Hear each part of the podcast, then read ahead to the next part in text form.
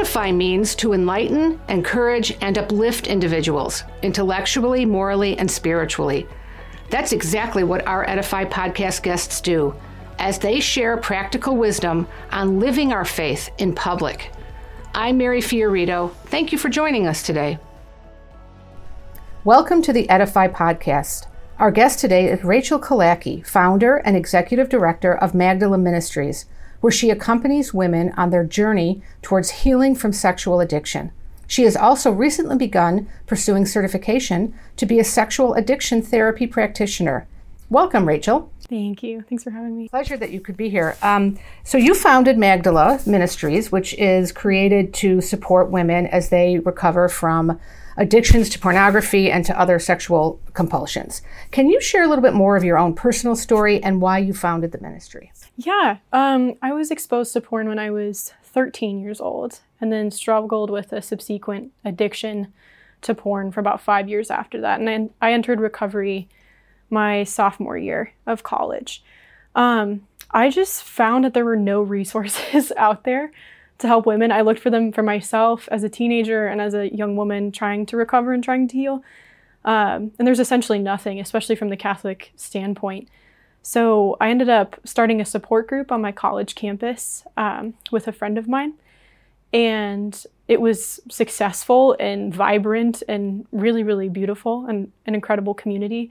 And then I kind of let it lie for a couple years and pursued grad school and a couple other career things. And then it just kind of came back up, and I was encouraged to start a larger, more virtual platform that could give access to more women. So, that's so interesting because it's so easy. And I think most people, when they hear pornography addiction, they think about it being a men's problem. Yeah. And so you don't often think about women struggling with the same addiction. How does the addiction to pornography differ in women as opposed to men? Is there a difference? There is a difference. And this is something I'm continually researching just for my own interests and just professional development. The things that men and women are attracted to in pornography tend to be different. I think the excuse given for a long time was that men are visual, women are emotional, or, different things kind of putting us in those boxes. Right. And there's a lot of research that actually shows that men and women are visual for different reasons. So what men and women look for in pornography, it's both visual, but for women, it's more imaginative as well. So men look for just attractive actors and actresses in porn videos. And women look for videos where they can imagine themselves as one of the people in the video, right? So we like to have spaces where we can be creative, imaginative, kind of fantasize.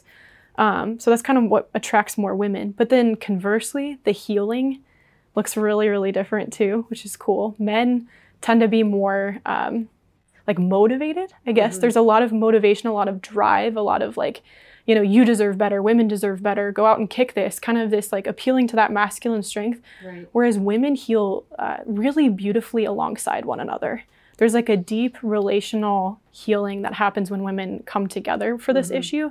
And I found it's actually the only way they can really experience deep healing is in communion with one another. Yeah, that's fascinating. But, you in your Edify video, what I also found super interesting was that you compared pornography to other sorts of addictions like alcohol and drugs. Yeah. That's a really interesting component to it because I think some people would say that sexual addiction isn't a real addiction. What would you say? Yeah, it's funny. It's an ongoing debate in the psych world. There's been a lot of debate about whether or not the DSM, kind of the directory of mental disorders, will include sexual addiction as a real addiction. I don't think we should wait on the DSM or the DSM-5 currently to include it in order to count it, because when you look at the neurological response to different drugs, alcohol, pornography, even things like sugar and caffeine and social media can come into those addictions as well. But it's about the dopamine release, right? What are we getting from the content we're taking in, whether that's a substance or a behavior, right? Because there's a saying in the neurological or neuroscience world, what fires together wires together. And so pornography does cause those firings almost to the same extent that alcohol and drugs do in some cases. So it does rewire your brain the same way other addictions do. So to count it out, gambling is kind of similar. Those are really... So behavior-based. Yeah, behavior-based. opposed to chemical-based or... Exactly. So it creates similar damage in the sense that it's that what fires together wires together. Right. Well, so that's, I think becoming even more well-established within the psychiatric and psychological world. Mm-hmm. But you also have a spiritual component to your work. Yeah. So talk about how bringing the spiritual component of addiction recovery into Magdala Ministries, how that impacts how you heal from this kind of addiction. Yeah, because we're primarily pastoral. So since none of us are clinical therapists, clinicians of any kind, we're primarily pastoral. I think there's a tendency in the church to want to pray our addictions away, right? We can pray this away. We can pray our problems away. Right. And it's not that you can pray things away, but you can't get them to go away without praying, So I think bringing in the spiritual element is more about recognizing, kind of as the 12-step model says, there is a God and he wants to help you. Right. You have to commit to doing these things yourself, and it's going to be a long road. It's not an instant fix, but there is a God who loves you, who wants to help and can help you, is powerful enough to help you. And without that surrender to him, you really can't recover. I think it's more people expect that surrender to be the end-all, be-all. If that makes sense. So you have to have that balance of the practical and the spiritual. But you can't recover without the grace of God. It's just as you can't kick any habitual sin without the grace of God. So pray as if everything depends on God, but work as if everything depends on you. Yeah, essentially. So they go hand in hand. Yeah. Well, so let's talk about, now that we're onto the spiritual component. So, in the church, I would say the Christian church largely, but the Catholic church more specifically, there is sort of a purity culture, right? I mean, we have purity rings and purity bracelets, and so you have people who are very well-intentioned, about keeping, what God has created to be pure, to keeping that pure. But sometimes we talk about virginity and idolize it in a way that I think particularly for young women impacts very negatively on the way they view human sexuality, especially in its right ordered way with your husband. Mm-hmm. So how would you suggest that we would best discuss these topics in the church?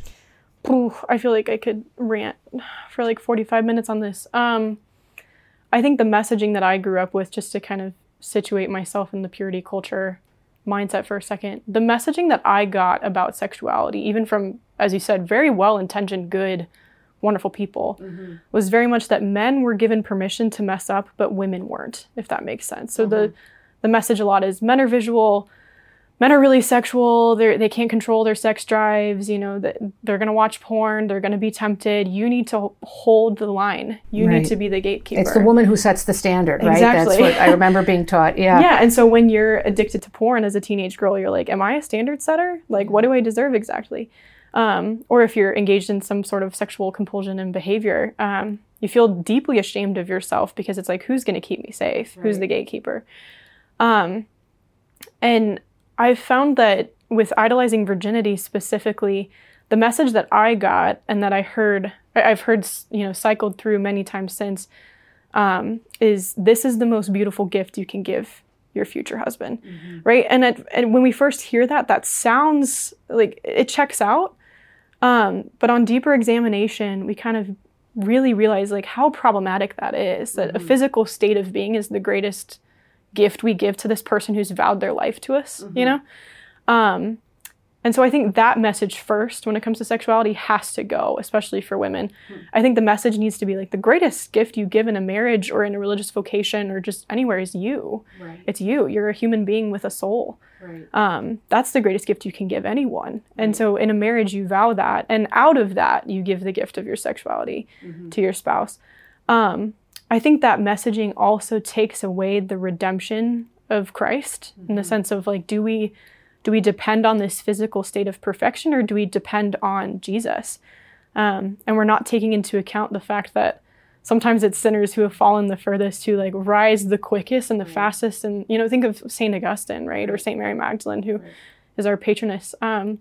She became apostle to the apostles and one of the first witnesses of the resurrection, but because she had fallen so far and then in turn received so much grace. Right. So when we're talking about sexuality, I think we have to come from that perspective first of this is a place to be loved by God no matter what you've done. And this is a place where deep healing and sanctity as possible. And that's not dependent on your perfection. That's dependent on your willingness to receive grace.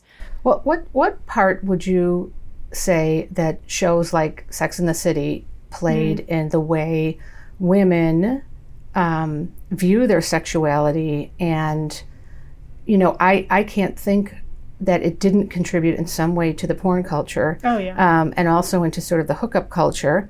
And, you know, sending women the message that this is the way really to live your life. Mm-hmm. And you can, you know, as the show's intro always says, have sex just like a man and have no consequences from it. And, you know, setting up this ridiculous standard and showing very little negative impact of that lifestyle. Exactly. Do you feel that particular show, it really affected women in your age group, in your cohort? Yeah, I believe so. And there were other shows after that that I can think of, even like the show New Girl, you know. Mm-hmm. I watched that in high school, and looking back, I'm like, I don't think I should have watched this show in high school, you know. I think what shows like that do is, normalize objectification. Mm-hmm. So there's such a long history throughout so many different cultures.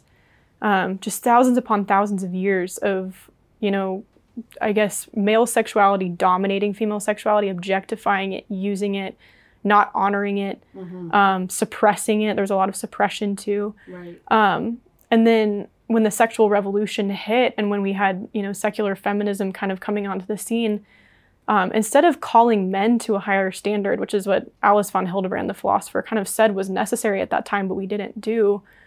Instead, we believed the lie that our liberation was going to come from welcoming our objectification. Mm-hmm. And from, instead of letting men be the perpetrators, instead, let's just join in and let's give the green light and let's initiate this ourselves, instead of just calling everyone to a higher standard, which women have the capability to do.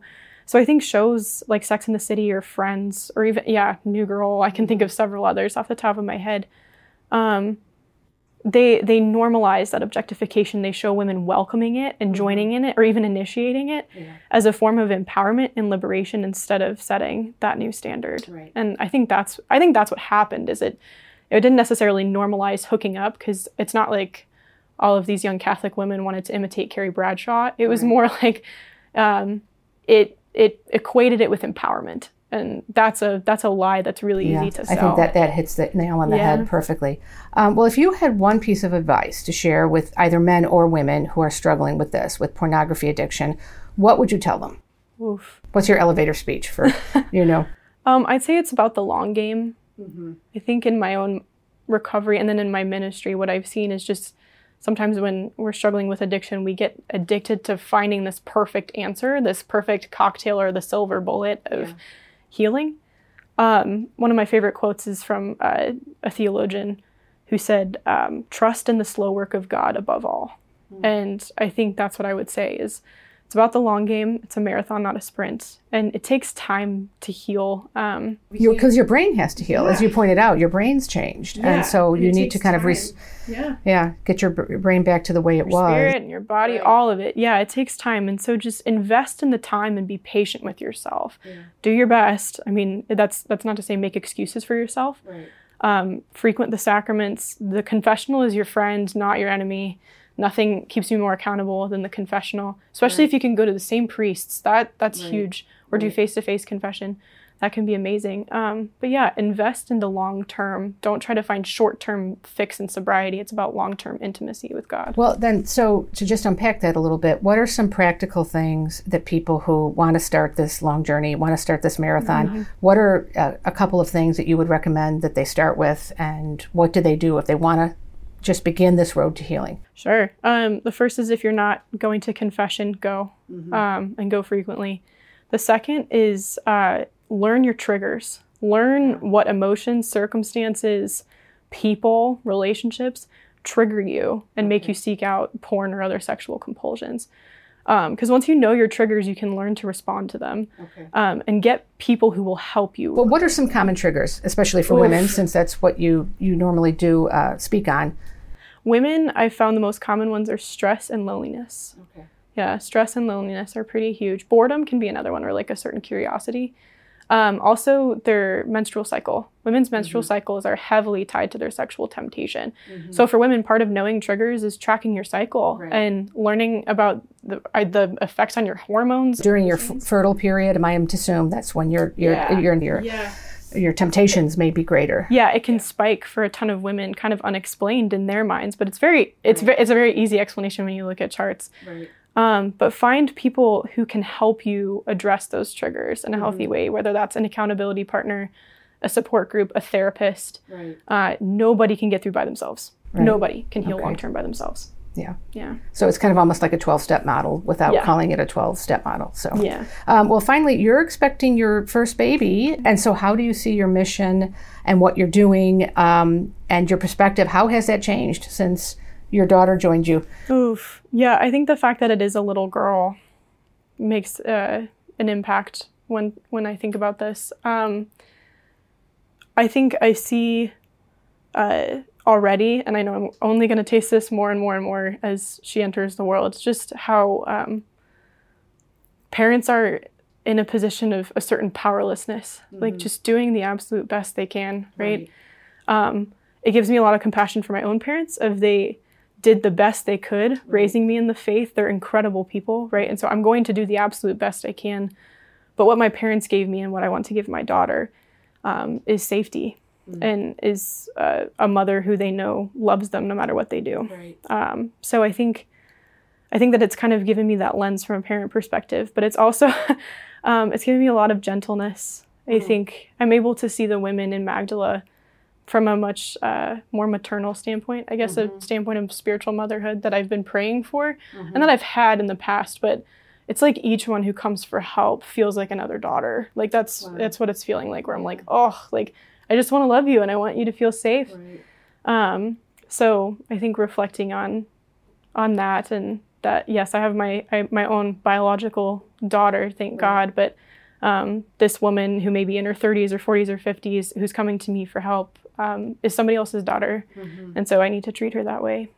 It's given me a tenderness, I guess. Yeah. Well, Rachael, thank you for your courage and sharing your testimony. First of all, I don't know many young women who would do the kind of thing that you're doing and doing it so publicly, but it's clearly helping so many people.